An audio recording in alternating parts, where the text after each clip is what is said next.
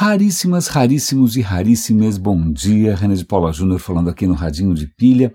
Hoje é 27 de abril de 2023.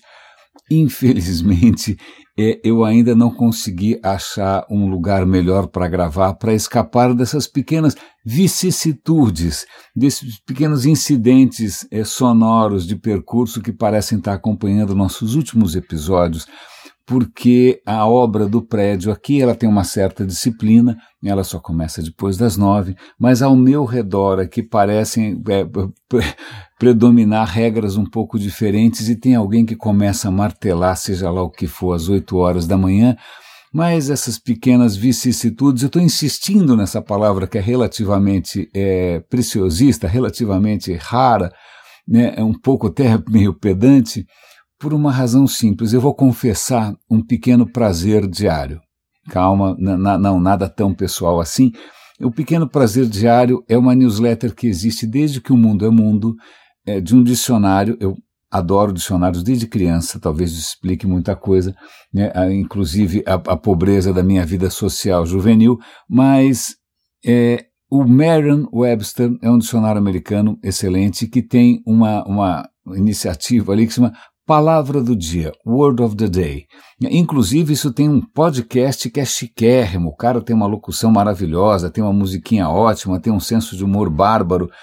Veja, eu admiro quem consegue pegar alguma coisa que, em princípio, poder, né, para todo mundo parece uma coisa estéril, parece uma coisa morta, parece uma coisa né, desinteressante, quanto um dicionário, que parece, na verdade, um cemitério, né, um catálogo de palavras mumificadas, consegue pegar isso e transformar em alguma coisa cheia de vida e, sobretudo, cheia de história. Então, o podcast é bárbaro para quem gosta, para quem gosta aqui de ficar ah, enriquecendo o seu vocabulário. E, aliás, eu vou fazer um parêntese. Eu lembro que na minha infância, papai comprava os seleções do Reader's Digest, Digest eu não sei como é que fala direito, é, que as seleções eram, eram era uma coisa americanoide, mas que estava em português e que tinha os textos edificantes tal, mas tinha uma sessão ali é, é, promovida pela Academia Brasileira de Letras que chamava Enriqueça o Seu Vocabulário. Né? Se eu não me engano, acho que até isso virou um livro, eu acho que eu tenho esse livro aqui na estante, Ok, pois bem, vamos voltar a Merriam-Webster, tem esse, esse canal, essa iniciativa bárbara. Aliás, vou fazer uma outra digressão. É, eu já comentei inúmeras vezes, mas eu vou comentar de novo. O Museu Britânico é outra, é outra instituição magnífica que consegue pegar. Imagina, museu, em princípio, se você for injusto, você vai dizer que aquilo é um prédio cheio de coisa velha, certo? É um depósito de coisas antigas. Não, não. E, é, e aí acho que o Museu Britânico é um excelente exemplo disso, porque ao longo dos anos ele, ele vem inventando maneiras e mais maneiras de dar vida não só a, a, a, aos objetos que estão ali, mas também ao próprio trabalho é, para tentar envolver as pessoas, para tentar é, mostrar é, o quanto são carreiras interessantes. Bom, em suma, eu tenho um canal bárbaro eu vou dar um link aqui para vocês, o canal do Museu Britânico também. Eles têm uma, uma, um, uma série de, de episódios, de vídeos que é muito interessante, que chama o Cantinho do Curador. Aí vem lá um cara que é especializado em relógios medievais, tem um cara que é especializado em joias vikings, tem uma menina que é especializada em espadas vikings. Aí, cara, os episódios são deliciosos, são muito legais. Desculpa, eu estou fazendo uma digressão aqui, mas é que para mim é sempre um desafio é, muito é, interessante, fascinante mesmo como é que você dá vida e como é que você transforma as coisas para torná-las mais puxa, mais apaixonantes. Né? Então, ok, eu vou dar esses links do Museu Britânico, por favor. Agora que eu estou empolgado, então eu vou comentar também de uma das melhores séries de todos os tempos. O Museu Britânico uma vez fez uma série, uma iniciativa, um projeto que se chamava é, A História do Mundo em 100 Objetos. 100 objetos que obviamente estão no Museu Britânico. É, e aí, cara, foi maravilhoso porque eles escolheram 100 objetos que traduzem ou que expressam a, a, a aventura humana, né? E eles transformaram isso, em primeiro lugar, numa série de episódios de podcast. absolutamente maravilhosos. Se eu não me engano, o primeiro objeto é uma faca de pedra lascada. Né? É dois milhões de anos. Eu, aliás, eu tenho até uma réplica de uma faca dessas na minha, na, na minha prateleira aqui. É, é, mas começa com isso, né? Os nossos primeiros artefatos até, sei lá, o cartão de crédito, seja o que for. Né? Então, primeiro, um podcast maravilhoso, ele está no ar ainda, vou dar o link para vocês, mas isso virou um livro. Eu tenho esse livro na prateleira, claro, lindo. Veja quantas coisas você consegue é, criar né, se você tiver né, esse impulso, se você tiver, inclusive, quem te estimule a criar coisas que dão vida ao nosso passado. E eu usei muito a palavra vicissitude e também estou insistindo nessa questão de mudança, nessa questão da história, porque acho que eu me lembro aqui do, de ter comentado com vocês uma palestra recente do Yuval Harari, em que ele falou: olha, a, a minha a história que eu faço é uma história inspirada na biologia. Né? É, não é que ele está fazendo a história de sapo e perereca, não, não, é a história porque biologia é pautada pela mudança e pela inovação constante. Então a história do Yuval Harari é uma história da mudança. Né? Então é interessante porque mudança. Eu ando, você sabe que eu tenho uma, uma pequena rixa histórica com o legado de alguns pensadores, como por exemplo Platão. Eu sempre acho que eu vou escrever um livro chamado A Culpa é do Platão, né? venda nas melhores livrarias do ramo. É porque Platão, para mim, representa é, o início de um, de um ranço ou de um ódio contra a mudança. Né? Ah, Platão vai olhar para o mundo à nossa volta e vai falar: olha que porcaria de mundo, porque esse mundo muda, a matéria muda, a fruta murcha, a bunda murcha, tudo murcha, né? os amores se vão, o cabelo cai, né? tudo muda, né? tudo é tão inconstante. Então, essa inconstância é vista com, com, com ressentimento. Né? E aí o cara vai sonhar com coisas eternas, com coisas universais, com um mundo que obviamente ele inventou. Né? Ok, e aí a gente caiu nessa piada de mau gosto. E tudo isso tem a ver com a palavra vicissitude, porque se, se eu pergunto para você o que é vicissitude, ah, você vai falar é coisa ruim que acontece. Né? Coisas ruins que acontecem. Por exemplo, uma obra martelando às oito da manhã, quando você quer gravar um episódio com amor e carinho. É? Mas, na verdade, eu estava vendo aqui a newsletter do Marion Webster, a palavra do dia, e a palavra do dia hoje, e vou dar o link para vocês, é claro, é vicissitude, que também existe em inglês. Né? O inglês é uma língua que absorveu inúmeros estrangeirismos. É, pois bem, da onde vem a palavra vicissitude? Vicissitude não necessariamente deveria ser alguma coisa negativa. Vicissitude originalmente tem a ver com coisas imprevistas, com mudança, com acaso vem do latim vices, que aparentemente, para minha surpresa, é, quer dizer mudança, eu não tinha a menor ideia. Então veja, é, ok, vicissitude vem de mudança, tá, mas por que que mudança é vista de uma maneira tão negativa? Curiosamente, no verbete, eles colocam lá um teólogo dizendo: olha, toda mudança, mesmo as mudanças para o melhor, elas geram transtorno. Então a questão é por que, que a humanidade tem alerta, ou pelo menos uma parte da humanidade quer que as coisas sejam sempre como foram ou como vão ser, não quer que mude, né, não quer que mude nada, quer que fique sempre do mesmo jeito, é falta de memória RAM, eu não tenho a menor ideia. É, desculpa essa longa digressão, mas acho que talvez possa ser um bom eixo para a gente pensar o episódio de hoje, ainda mais porque ontem é, eu eu, eu assino um canal que eu recomendo que chama Intelligence Square. Intelligence Square é uma plataforma inglesa de debates. E eles ontem receberam um alerta no YouTube, olha, está aqui um debate ao vivo com o Richard Dawkins, com, uma, com um monte de gente. Eu falei, mas o Richard Dawkins... Ok, fui ver, na verdade, é um debate de 2016, faz sete anos. É um, é um vídeo curtinho, né? é um painel, na verdade, são várias pessoas da, da área de humanas, da área de história, da área de biologia, da, vários acadêmicos e cientistas ali, mas a pergunta, e é uma pergunta extremamente interessante, é, ok, a ideia que o Darwin teve, que não foi só ele, né? na verdade Darwin e um cara chamado Wallace também, não é só o Darwin, né? a, gente tem, a gente tende a mistificar ou mitificar como se tudo dependesse de uma figura genial isolada, tipo um Einstein sozinho. Não, não, não, não, não. O Darwin faz parte ali, né, tem, tem, tem, toda uma história por trás, em volta, o Wallace também. Ok, mas vamos falar do Darwin, que é o mais conhecido. Quando Darwin chega à profunda conclusão né? É, e não é que ele chegou a essa conclusão sentado no sofá. Ele viajou pelo mundo num veleiro, né, num navio, visitou o Brasil, visitou assim, a Patagônia, visitou o Galápagos e foi percebendo que a natureza é, tinha uma diversidade absolutamente maior do que ele podia imaginar.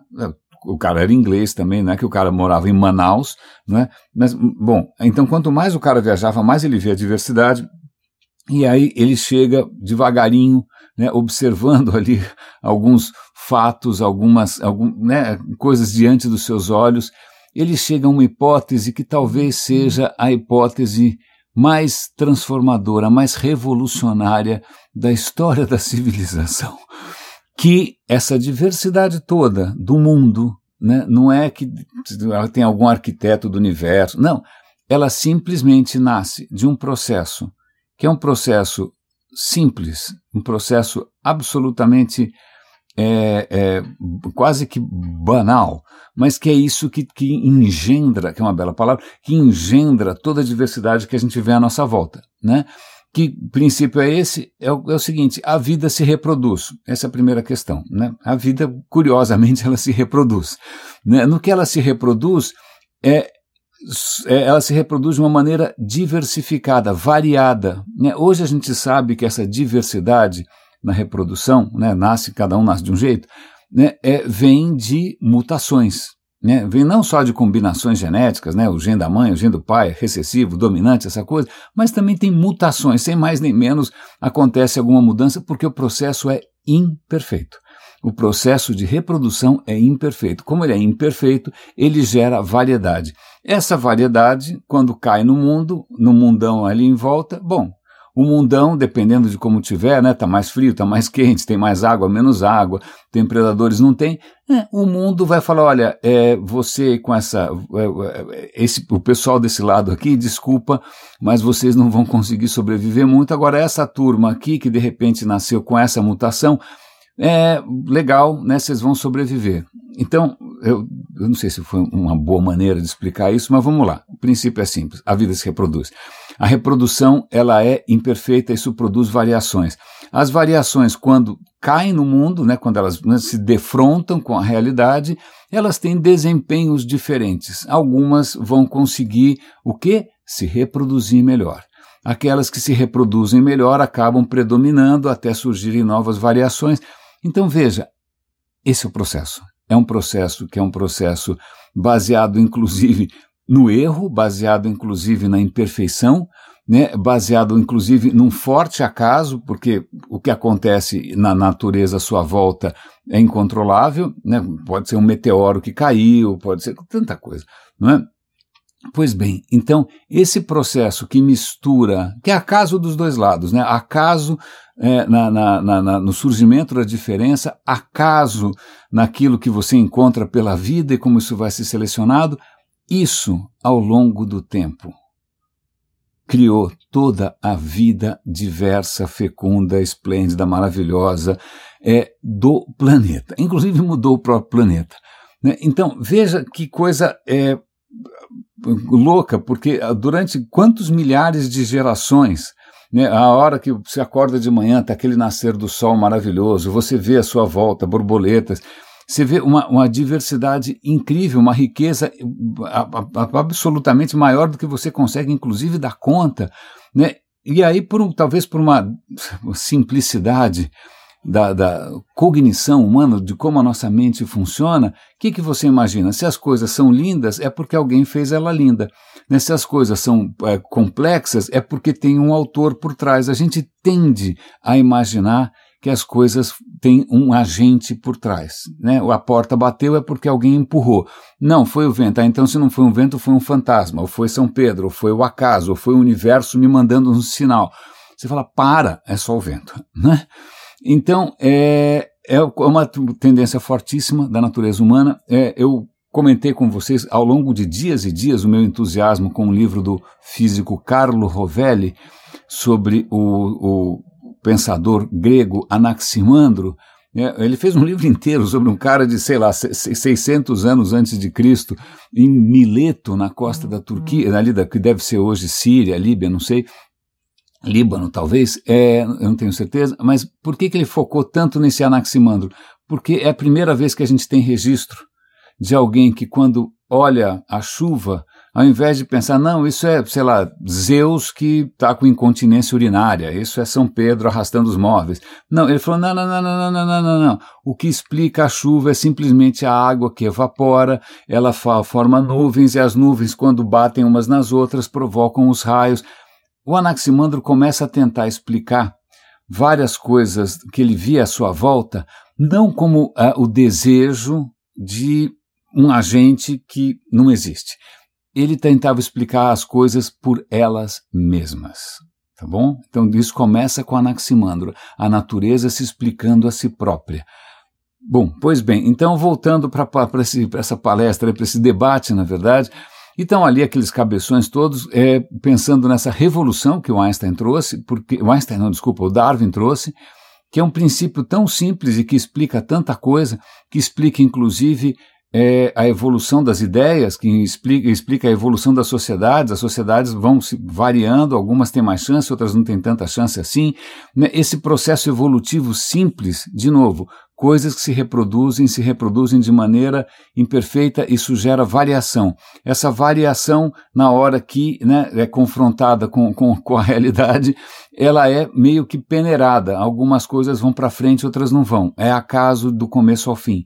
Não é? Então, isso serve para explicar tanta coisa, é um princípio tão poderoso, tão mais simples, e, e é, na boa, pelo menos para mim, é tão libertador, porque você não precisa ficar pensando, puxa, mas se eu fui uma pessoa boazinha o tempo todo, por que, que agora eu estou com uma doença inexplicável? Deve ser uma punição dos deuses. Não, não para você está complicando as coisas.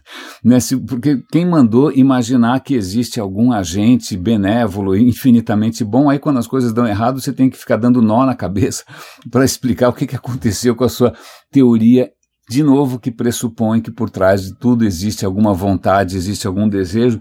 Não. Então, voltando para o debate. Os caras estão ali quebrando a cabeça, por que que, se a ideia é tão simples, demorou tanto tempo? Né? Será que essa ideia é, dependeu de uma figura? Será que o Einstein era um gênio, um alienígena, né? uma figura inspirada por, sei lá, anjos? A conclusão ali é que mais cedo ou mais tarde, né, essa ideia já estava meio pipocando. Como eu falei para vocês, Wallace já estava de olho nisso. Né, mas é, o que talvez eles, o que eles colocam ali como um possível obstáculo para uma ideia tão simples e tão poderosa é, ser aceita, né? Porque ser propostas, eu falei, o Anaximandro propôs lá atrás, mas não fez tanto sucesso assim. Naquele momento, digamos que havia tradições um pouco mais fortes e que não estavam desinteress não estavam interessadas em contrariar, sei lá, o favor dos deuses. Olha, meu amigo, nós estamos no meio de uma guerra, você vai querer aqui contrariar os deuses, depois a gente perde a guerra, a culpa é sua. Que, aliás, foi por isso que o Sócrates foi condenado à morte né, os caras começaram a perder umas guerras de louco, e aí falou: ó, tá vendo? Você fica botando minhoca na cabeça da molecada, os deuses se vingam de nós.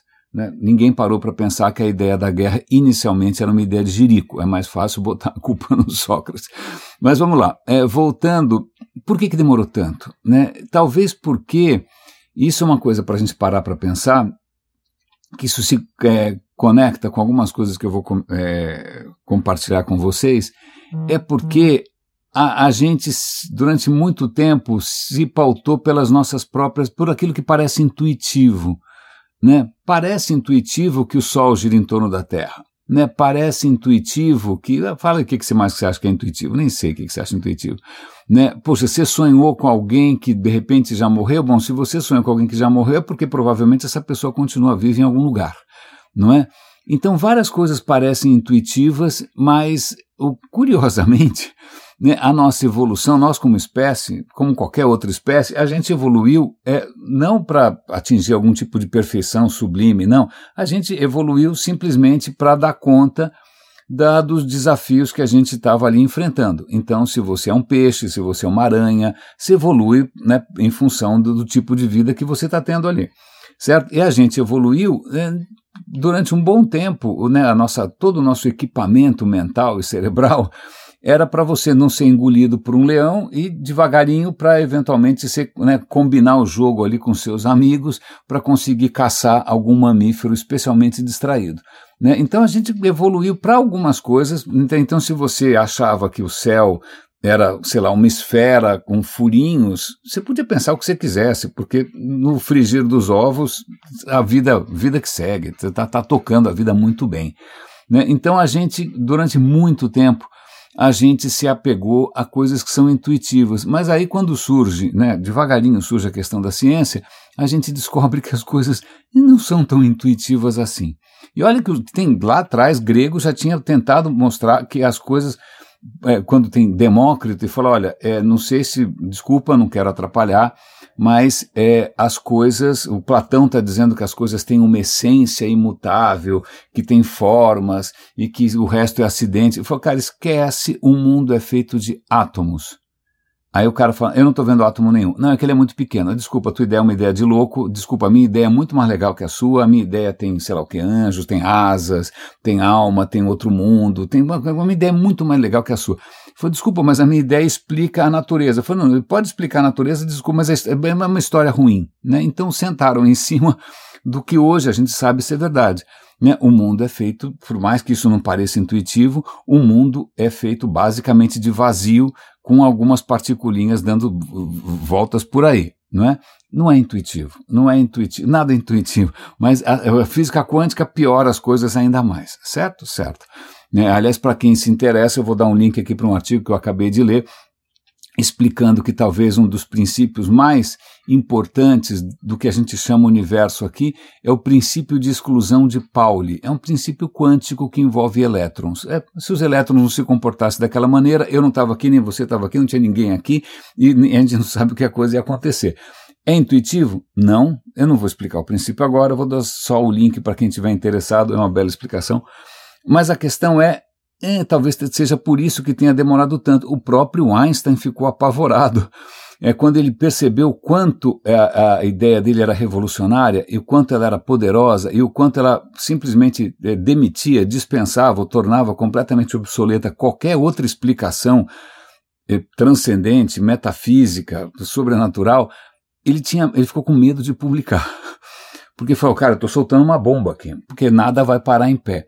Então, é, Talvez tenha sido por isso, né? porque é, não é intuitivo, porque você precisa, em princípio, ter uma atmosfera mais propícia, você precisa ter ali um ambiente onde essas ideias circulem um pouco mais, onde você não seja queimado na fogueira né, pela Igreja Católica, porque você resolveu contrariar, sei lá qual lenda, da lenda do, sei lá do que, do, do, tem, tem, tem uma história qualquer na, na, na, Bíblia, que eu já não lembro qual é, que o Sol parou numa batalha, pera então, se o Sol parou, significa que é o Sol que está girando, então não vem com esse papo que a Terra está girando, porque se a Terra está girando, o Sol não poderia estar tá errado, então a Bíblia estaria errada, então é melhor a gente manter a Bíblia certa do que o universo está... Bom, ok. Desculpa, estou me empolgando aqui porque eu achei bastante pertinente essa conversa, porque toca num ponto que para mim é bastante. Aliás, ontem eu fiz mais uma live no Instagram, coloquei lá no, no meu ancestral podcast Roda e Avisa. Roda e Avisa é outro podcast que eu criei em 2003, faz 20 anos.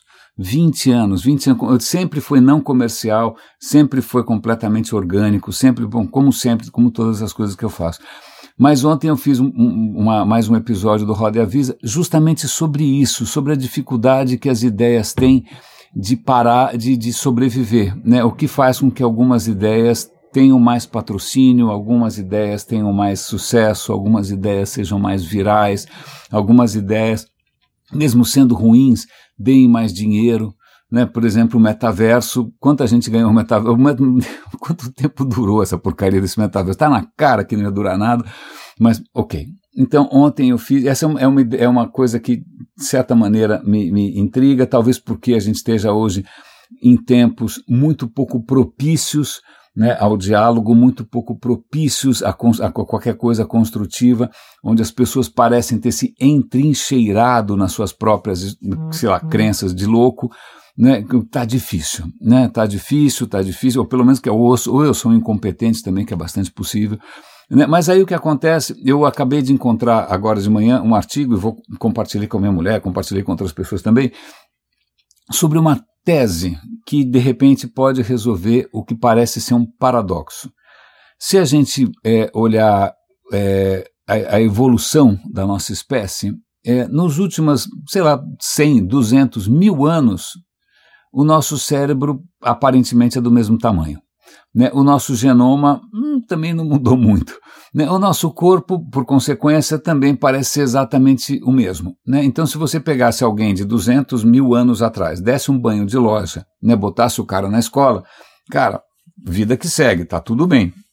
A questão é, se do ponto de vista material, do ponto de vista orgânico, a gente não mudou tanto assim, por que que o que a gente chama de civilização ela dá uma disparada só nos últimos 10 mil anos.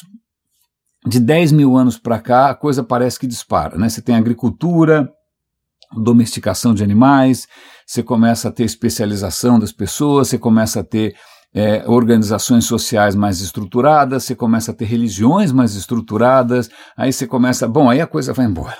Né? Mas o que, que aconteceu 10 mil anos atrás? Né? Oh, alienígenas! Não. O artigo, em primeiro lugar, óbvio, é, vai partir né, do, do, do, pressuposto que as coisas evoluem, não tem milagre, certo? É, mas o que. Primeiro que há indícios aí que a gente talvez ah, não tenha, a transição não tenha sido tão brusca. Eles mencionam, inclusive, um livro maravilhoso que eu comecei a ler, está aqui na, na, na, tá lá na sala de leitura, preciso retomar, que chama A Aurora de Tudo ou acho que em português ficou O Despertar de Tudo, sei lá eu, The Dawn of Everything, que é um livro que está justamente tentando chamar a nossa atenção sobre o como a nossa, sei lá, o, o que ficou mais ou menos consolidado como visão da história humana, ela está equivocada.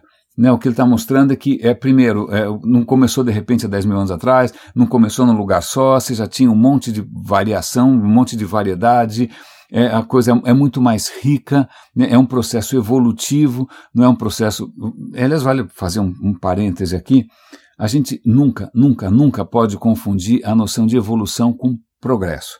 Progresso é uma noção de que as coisas é, é, elas caminham na direção de um, algo melhor ou superior, certo? O progresso na direção da perfeição, o progresso na direção da riqueza. Então, isso na verdade é um vício de pensamento. Aristóteles, acho que é um dos primeiros a ter esse vício, que é dizer o seguinte: olha, sabe por que, que o corpo, o copo cai no chão? Porque, é, ele, o, o, porque o estado natural é no chão, ele quer chegar lá. Entendeu? É, tudo o que acontece é em função do fim. Né? Você explica as coisas pelo fim. Então, é, isso chama teleologia. Não, não é porque passa na televisão, não é nenhum programa religioso na televisão. Teleologia significa você explicar as coisas pelo que está distante. Teles em grego significa aquilo que está distante. Então, a razão para tudo é o final. Né? As coisas acontecem porque elas querem chegar no final. E o que o Darwin mostra é que, na verdade, a natureza não sabe para onde ela vai. Né? O processo de evolução não é um processo na direção da perfeição, é simplesmente um processo de mudança contínua e praticamente incontrolável. Está sempre mudando, está sempre mudando e, obviamente, algumas coisas sobrevivem, outras não. Não é no sentido da perfeição, porque se fosse assim, a barata era um gênio, a barata existe há não sei quantos milhões, centenas de milhões de anos, não mudou porque ela atingiu ali, né? Está se virando bem, né? Às vezes, de repente, tem uma mutação que faz com que ela não morra com inseticida, que ela não, não, se deixe enganar pelas suas armadilhas com açúcar. Ela continua num processo de evolução, mas não tem assim um, um estado final. Esse estado final, essa história da teleologia, imaginar que a gente está rumo à perfeição, sei lá o que, espiritual, social, econômica. Isso também se, se, se observa até em Marx. Né? Marx acha que a história é uma, um longo processo na direção do socialismo, da, da sociedade ideal. Né, o capitalismo é só um estágio intermediário. Um dia a gente vai chegar no paraíso. Quando se pega religiões que propõem que, olha, você vai chegar no paraíso no final, é a mesma coisa. Você está explicando tudo pelo fim. É só que não. Né, entendeu? Só que não. Então, progresso é uma. Tudo bem que a gente quer que as coisas melhorem, é justo, né? mas a noção de que o mundo funciona por algum tipo de progresso não, ele funciona na base da evolução e a evolução não necessariamente produz perfeição. O nosso corpo é o caos, é uma coisa super bagunçada, teu olho tem ponto cego, tua coluna dói, é tudo meio confuso, mas simplesmente porque a natureza vai fazendo o que dá. Não é que ela está tentando fazer o Terminator né, com Arnold Schwarzenegger. Ufa, isso posto, vamos voltar aqui para a história. Por que, que afinal, de uma hora para outra, a civilização dispara? E aí vem uma hipótese que eu acho que é extremamente pertinente e que talvez me ajude a explicar bastante coisa. Eu até mandei essa história para outras pessoas que estão nessa mesma saga. É, é a seguinte: em sociedades pequenas, o que eles estão colocando é assim. A, a, nossa espécie ela se caracteriza por uma coisa muito singular, praticamente única, que é a preponderância que a cultura acaba tendo. A cultura quer dizer o conhecimento. Né? Outras espécies também têm cultura. Uma orca, né, uma vovó orca, ensina os netinhos a caçar.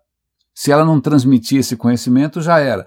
Um passarinho aprende a cantar com o seu grupo, ele aprende, ele não nasce sabendo cantar, ele canta mal no começo. Né? Ele vai aprendendo. Golfinhos, então todas as criaturas, sobretudo criaturas sociais que vivem em grupo, elas desenvolvem e transmitem alguma forma de conhecimento. Formiga ensina as outras formigas, a gente já falou isso no radinho aqui inúmeras vezes. Mas no, no caso humano, a, o negócio é, é outro patamar. Talvez por conta da linguagem, a gente criou né, coisas abstratas, a nossa capacidade de comunicação expandiu.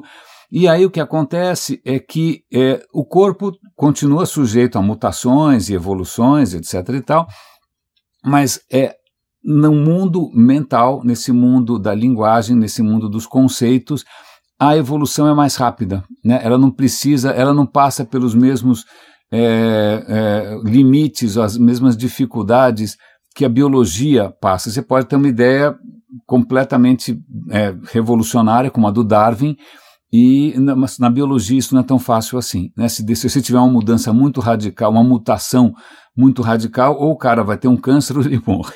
Né? Mas agora no campo das ideias, é, é, é o, o, que acaba acontecendo com a espécie humana é uma evolução é, é, em paralelo. Né? Você tem é, os seres humanos desenvolvendo essa cultura, e, de novo, vale, vale a pena reforçar bastante isso.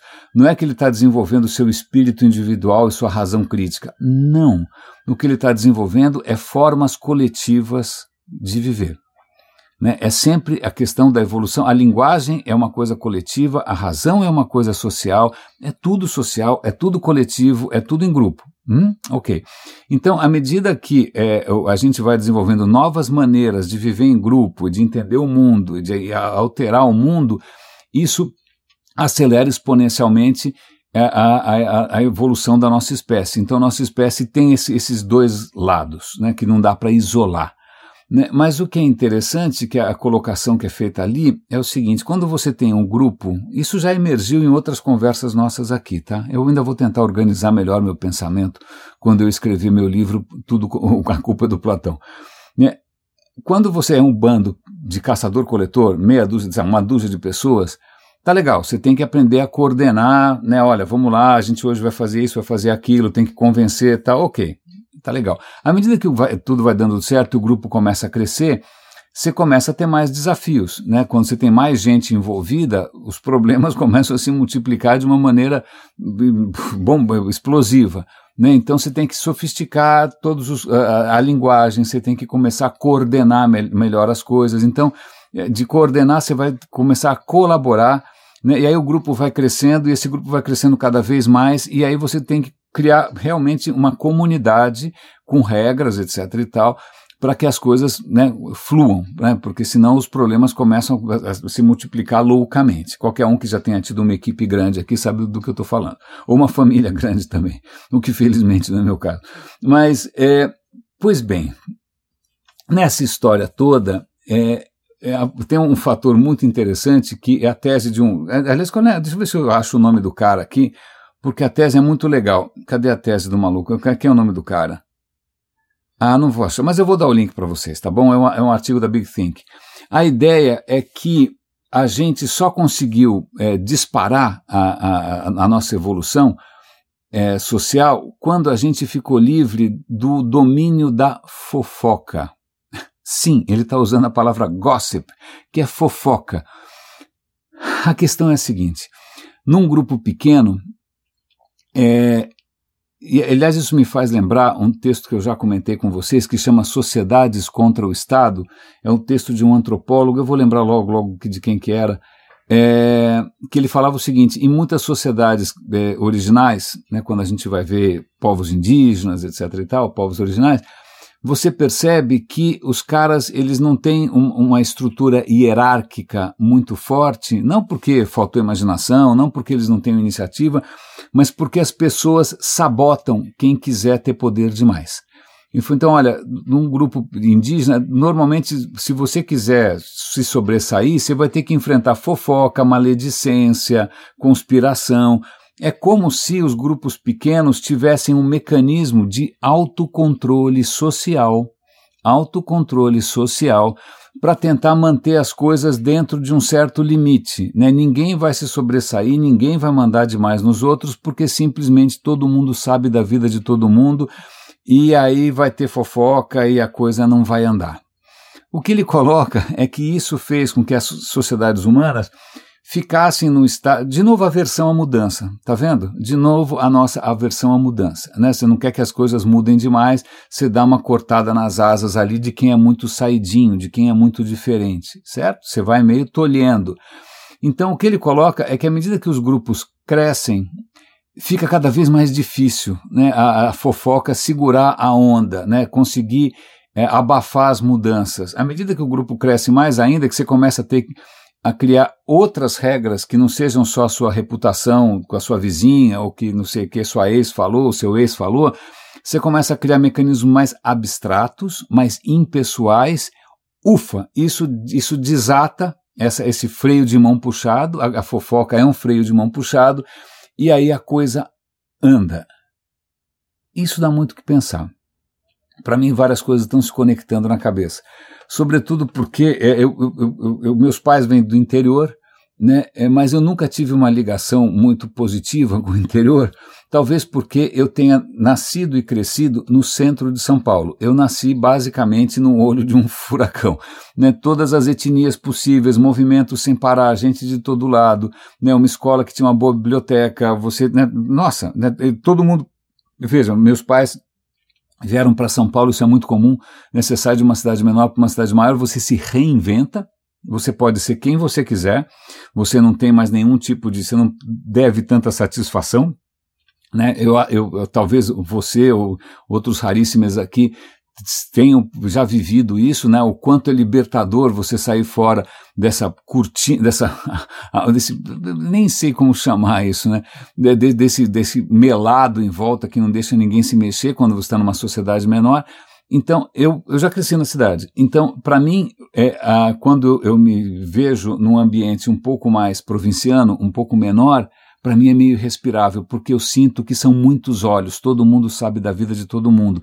E, aliás, uma das maneiras de você perceber isso, muito fácil, é você pergunta como é que eu chego no correio. O cara fala: não, é simples, olha, você vira ali, você segue aqui em frente, aqui é onde mora fulana de tal, que acabou de divorciar, mas o marido também tinha uma outra, e acabou, mas aí você vai até a loja da esquina, que olha, está falida, porque na verdade ela gostava de apostar em, em cavalos, mas agora, agora arrumou um amante. Cara, não estou brincando, para você ir andar 100 metros, né, o, mapa desses 100 metros não é um mapa do Google Maps, é um mapa de todas as relações e todo mundo sabe da vida de todo mundo e todo mundo condena os outros porque os outros isso está todo mundo errado sempre. Eu, eu, eu cresci respirando outras atmosferas, ok, poluidíssima, claro, eu sei, barulho, vou ficar surdo, ok, mas é, isso para mim talvez faça um certo sentido né? Porque eu, eu, acho que eu vi isso de perto. Eu não sei se para vocês faz sentido é, o quanto é, ambientes menores, mais provincianos, é, são é, fatores de limitação. Né? E aí o que esse, um desses, desses pensadores coloca, e, e perdoem-me, vocês sabem que eu faço radinho de memória, né? no máximo eu consigo aqui, nesse mesmo celular, abrir aqui a tela e ver o que é a página que eu estava lendo, mas eu estou falando tudo de memória, por isso que eu não tenho aqui uma colinha com... Não, não tenho colinha, estou falando de improviso. Né? Então, o que esse pensador coloca é que o que está acontecendo agora com as redes sociais é, talvez seja um retrocesso civilizatório porque a gente está voltando para a época da fofoca, onde não se percebe um certo, é, um certo não, um, um gigantesco desprezo pelas instituições, pelas regras, pelas, pelos diplomas, pela certificação, pelo conhecimento, é, sei lá, conhecimento é, científico, começa a ficar opinião, quem disse, quem falou, é, isso é paralisante. Então é engraçado porque as redes sociais talvez tenham permitido o nosso retrocesso em termos de convívio, o nosso retrocesso em termos civilizatórios, e a gente, talvez seja por isso que está tão difícil a gente se mexer. Né? Ontem, aliás, eu tenho uma excelente notícia, né? é uma notícia, aliás, é que eu estou sentindo aqui no meu braço esquerdo. É, ontem eu tomei a vacina bivalente, a Prefeitura de São Paulo liberou para quem tem mais de 50 anos, e ontem foi o primeiro dia, mas imediatamente eu e minha mulher fomos para um posto de saúde aqui perto. É, ficamos ali 15, 20 minutos numa fila, tomamos a vacina, né, uma Pfizer bivalente, felizes e contentes. E assim que a gente foi comunicar com outros amigos né, familiares tal, ah, mas veja, eu não sei se eu vou, meu filho não vai. Meu filho, que trabalha na Faria Lima, no mercado financeiro, e que ganha mais dinheiro do que o René jamais ganhou na vida inteira, ele acha que essa vacina não é boa, vai dar reação, né, o que vai mexer com o seu DNA. Aí, come, aí você começa a ouvir é, de gente que deveria ter um pouquinho mais né, de, de, sei lá, de bagagem, né? Você começa a ouvir praticamente uma saraivada de boatos e fofocas e, e desinformações, e aí você cara, você tem que tomar, pensar muito para não mandar. Bom, anyway, mas é, aliás, hoje eu vi, fica a dica, eu vou experimentar, não sei se vai funcionar. Eu vi hoje no Facebook, acho que, no, acho que foi a Márcia Borges que publicou, uma, um memezinho que é o seguinte: se alguém vem com uma teoria da conspiração, sei lá, a Terra é plana, né? Aí é uma das maneiras de você eventualmente não cair na armadilha da polarização, etc e tal, é você vir com uma teoria da conspiração pior. Você fala, não, você, desculpa, você não viu direito, você está desinformado, a Terra não é plana, a Terra, na verdade, ela é na forma de uma rosquinha, é um donut recheado de lá inventa uma teoria, uma, ah, mas essa história de viagem à Lua, não, mas veja, a Lua não existe, ela é uma projeção feita por um holograma pela NASA e pela, pela direita, ou seja o que for, o capitalismo internacional. Pronto, então toda vez que agora a gente vier com uma vacina, com, com a gente vier com, com, com, alguma notícia e a gente for confrontado, a gente pode experimentar, fazer uma experimentação. Você fala, não, não, não, não, não, não, essa história de que a vacina vai dar embolia, não, na verdade eu estou tomando porque essa vacina foi produzida por alienígenas e isso vai me dar poderes telepáticos que vai me poder dominar vocês, que é, a gente vem com outra. Aí quem sabe o cara para para pensar o quanto ele é ridículo, né? com quanto essas ideias não param em pé. É, é, aliás, essa história do, do, desses mecanismos sociais é isso que faz com que ideias que não param em pé andem por tanto tempo. Né? Uma série, volta e meia, que desculpa, eu até acabo sendo in, in, inconveniente ou insensível, ou sei lá o que, é, é, politicamente incorreto, porque simplesmente quando a gente olha de fora, com um certo distanciamento, algumas crenças que podem envolver ou não pombos, podem envolver ou não influências é, vibracionais da energia que ninguém sabe qual que é, se a gente vai acreditar, sei lá o que, em água com açúcar com efeitos quânticos, é, não para em pé, mas curiosamente isso sobrevive, né? Astrônomos, astrólogos, astrônomo não, astrólogos, quiromantes, né? Gente que faz, sei lá, videntes, ganham mais dinheiro que eu e você, né? Destino de países, né? De repente o Putin, antes de começar essa guerra, deve ter consultado um médium, um vidente, certamente, todo mundo fez isso. Todos os líderes malucos consultavam algum desses cretinos, né? Aliás, é, eu fico imaginando quanto da minha vida é, pro, privada, familiar, inclusive, é, é, acaba sendo pautada por consultas aleatórias a profissionais do, do da, da, invenção. Mas, é, pois bem, em suma, é, é, esse é um episódio um pouco curioso, eu sei, porque eu fiquei aqui bastante é, é, inspirado, né, fecundado. As ideias estão se reproduzindo na minha cabeça com infinitas variações e eu não sei exatamente onde isso vai dar, mas o volta, o fato da gente conseguir entender um pouco melhor né, é, as dificuldades que a gente está enfrentando né, num mundo que deveria ser a supervia da informação, né, em que está todo mundo empoderado, que deveria, cara, as coisas deveriam estar tá indo bem e não estão. Por quê? Por quê? Porque pessoas são pessoas e pessoas funcionam. Para entender as pessoas, você tem que entender as pessoas não, não individualmente, não é que elas sejam individualmente loucas, né, a gente afinal tem o mesmo cérebro há 200 mil anos, é porque socialmente surgem fatores malucos que são é, propícios à multiplicação de conhecimentos de um jeito e não de outro, e vai fazer o quê? Então, já que a gente está falando de evolução, duas questões curiosas aqui. A primeira delas são pássaros. Faz tempo que eu não incluo o canto de pássaros aqui no radinho, porque eu acho que depois a, a pandemia agora já virou né, um esquecimento, então a, começou o caos, a barulheira, as obras, os martelos, as furadeiras, e os passarinhos, coitados, não estão pensando ainda o que eles vão fazer. Então eu não, eu não tenho ouvido tantos passarinhos, infelizmente. Né? Mas passarinhos, passarinhos voam, certo? A gente já comentou aqui que várias criaturas voam, né? Pernilongo voa, é uma asa completamente diferente. Esquilo voador voa, e ele não tem nem asa, ele tem uma membrana né, estranha. Ele, se o que ele não sai voando que nem um, um, um passarinho, ele, ele, plana, né, ele é um planador. Você tem lagartos que planam também, é, que mais que você tem que voa? Você tem peixe voador que bate lá as barbatanas, eu já vi, é, é muito impressionante. que mais que voa? Vai falando aí. Tem várias coisas que voam, não é? E, mas só que cada um inventou um jeito, certo? É, pássaros inventaram asas com penas. É, o que é muito interessante é que deu super certo, tem passarinho de tudo quanto é jeito, né? O meteoro matou os meteoros, matou os dinossauros, mas né, alguns dinossauros com penas conseguiram sobreviver, estão por aí voando e cantando. Deu certo pena, né? Mas o que é curioso que é, por mais que seja uma, uma, uma vamos chamar assim, de uma inovação bastante predominante, ela é especialmente bizarra.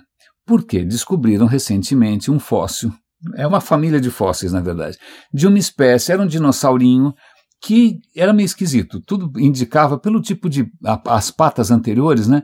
Indicava que ele devia andar nas árvores. E ele tinha os braços meio estranhos, meio compridos. Bom, quando foram ver, acharam um fóssil que tinha um pouco mais de tecido. E eles perceberam que aquele dinossauro tinha desenvolvido asas. Mas asas não com penas, asas como uma asa de morcego. Aí, tá vendo? Outro tipo de voo. Morcego. Morcego é um mamífero, não é nem um pássaro, é um mamífero, é um rato. É um rato que descobriu que se ele né, fizesse um bracinho ali com uma membrana, pô, voo, saiu voando na boa.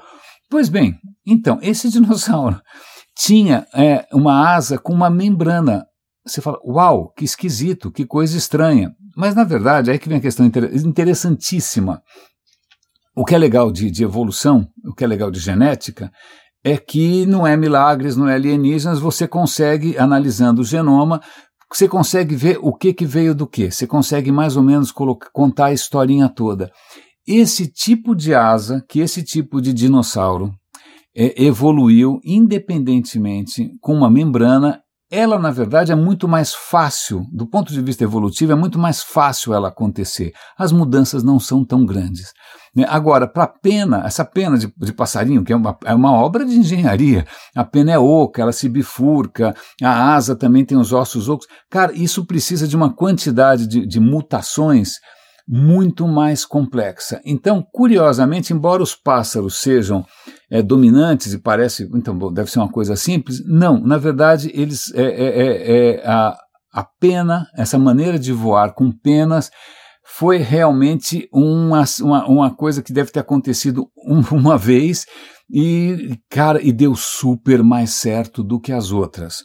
porque veja só, o natural seria esse cara, né, né, se alguém quiser voar, fazer mais ou menos como um morcego faz. Né, que parece que a asa do cara parece um pé de pato, né, tem aquela película, aquela membrana é, de pele é, estendendo e permitindo que o cara crie alguma sustentação.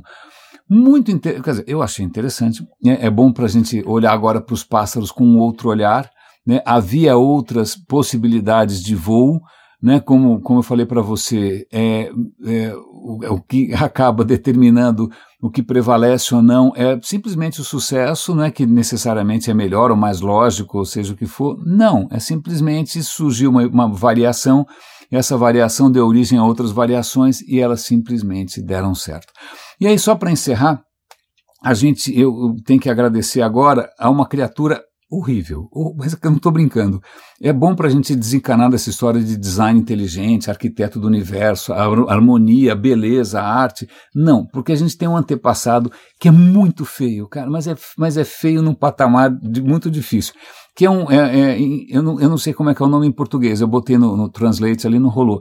Que chama Mudskipper. Mudskipper é um peixe que anda na lama. Ele sai da água, ele é feio que nem o diabo, não estou brincando, ele, ele, é um troço comprido, parece, é, desculpe, eu estou tentando evitar a palavra, eu podia dizer que ele parece um charuto, mas eu vou dizer que ele realmente parece um cocô. Ele parece um cocôzinho que tem dois olhos super saltados em cima, dois olhos enormes, saltadões assim, e ele consegue, curiosamente, ele consegue sair da água, ele, ele pega as, as, nadadeiras dele e vai usando como se fosse perninha, ele consegue até dar uns pulos assim, ele consegue cavar umas tocas, ele consegue defender o território dele fazendo ali umas flexões, né, impressionando as moças. O bicho é muito feio, mas veja só, ele consegue sair fora da água. E tem várias coisas que, que ele, para isso ter acontecido, ele, é, ele representa ali uma transição. Em algum momento a gente saiu do mar, né? E aí surgiu a família dos tetrápodes. Tetrápodes somos nós, é o cavalo, é o cachorro, é o gato, né? São as criaturas que têm quatro patas. Ok, nada, desculpa, não quis ofender, você tem duas pernas, dois braços, mas dois mais dois, quatro. Tá bom? Os tetrápodes nasceram de um ramo dos peixes que provavelmente estavam numa água ali meio rasa, é, com pouco oxigênio, e aí os caras foram desenvolvendo nadadeiras um pouco mais musculosas, foram criando outras maneiras de respirar, e aí uma hora eles resolveram se aventurar para fora da água. E esse mudskipper, ele não é necessariamente o nosso avô, né? ele é simplesmente, é, é, é ele seguiu um caminho parecido. Certo? Certo. Eles seguem um caminho parecido de sair da água e se aventurar. Mas o que, o que é muito interessante, que esse é o título do artigo, tem muitas inovações ali no, no, no bendito Mudskipper, né? Ele tem essa, essa, barba, essa nadadeira diferente, ele tem um, uma coisa que parece um pulmão, então ele consegue respirar na água, consegue respirar no ar, tem várias mudanças. Mas o que eles estão colocando ali, que talvez seja um, um, uma das inovações, é ele pisca. Veja que interessante, ele pisca. Ele pisca. Aliás, ele pisca numa frequência numa velocidade muito parecida com a nossa. É, por que, que ele pisca? Desculpa, ele não tem nenhum parentesco com, com, conosco nos últimos 400 milhões de anos. Cara, não estou brincando, mas ele pisca. Peixe não pisca. Se você botar lá, entra debaixo da água, fica vendo se o peixe pisca, é, não necessariamente o peixe pisca.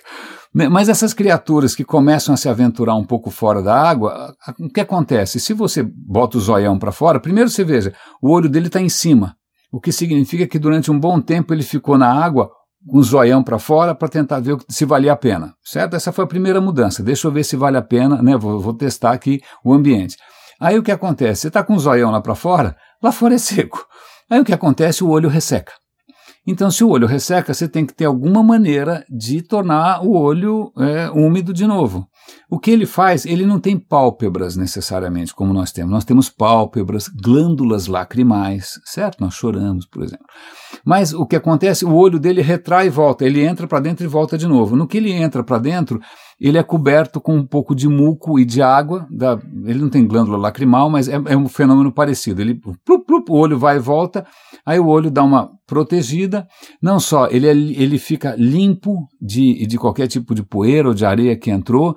Então veja, ele desenvolveu de uma maneira independente talvez porque tivesse tentando se dar bem no ambiente que os nossos antepassados também exploraram, ele desenvolveu essa capacidade que permitiu que a nossa linhagem, os tetrápodes, né, nós, os cachorros, sei lá quem mais, o ratazana, é, a gente conseguisse dominar esse espaço né, terrestre simplesmente porque a gente aprendeu a piscar. Piscar significa, aliás, piscar já é um sinal de que a gente vem do mar. Né, porque os nossos olhos tinham evoluído dentro da água, então eles precisam da água. Você já não está mais na água. O que, que você faz? Você produz a sua própria água para limpar os seus olhos.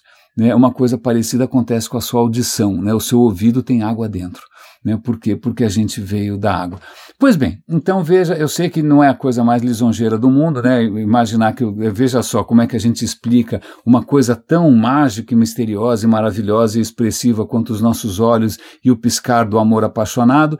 Eu estou apontando um peixe que, infelizmente, parece um cocozinho, né? Mas veja, a evolução realmente é, faz milagres e está aí. Obrigado, Darwin, pela ideia mais absolutamente revolucionária, mas que curiosamente ainda enfrenta, né, ainda enfrenta a resistência cada vez maior né, de outros modos de pensar baseados basicamente em fofoca. Raríssimas, raríssimos e raríssimos, é, muito obrigado por quem está apoiando o Radinho materialmente. Deus tem lá super raríssimas que todo mês contribuem ali. A gente não é um projeto comercial, nunca foi. Eu nunca vou me pautar por Ibope, nunca vou me pautar pelo. Eu, eu tô, eu tô, isso daqui é um experimento. A chance que isso tem de sobrevivência nesse meio ambiente bastante competitivo é relativamente baixa. Né? É, então a, fica a questão que eu fiz ontem o que que banca as boas ideias, né? O que que pode fazer com que a gente tenha alguma chance de sobreviver no mundo de influencers e patrocinadores de big tech e gente vendendo máquinas que convertem água em florais frequenciais quânticos. Eu não sei, mas eu agradeço é, a companhia. Cuidem-se, por favor. Um grande abraço e até amanhã.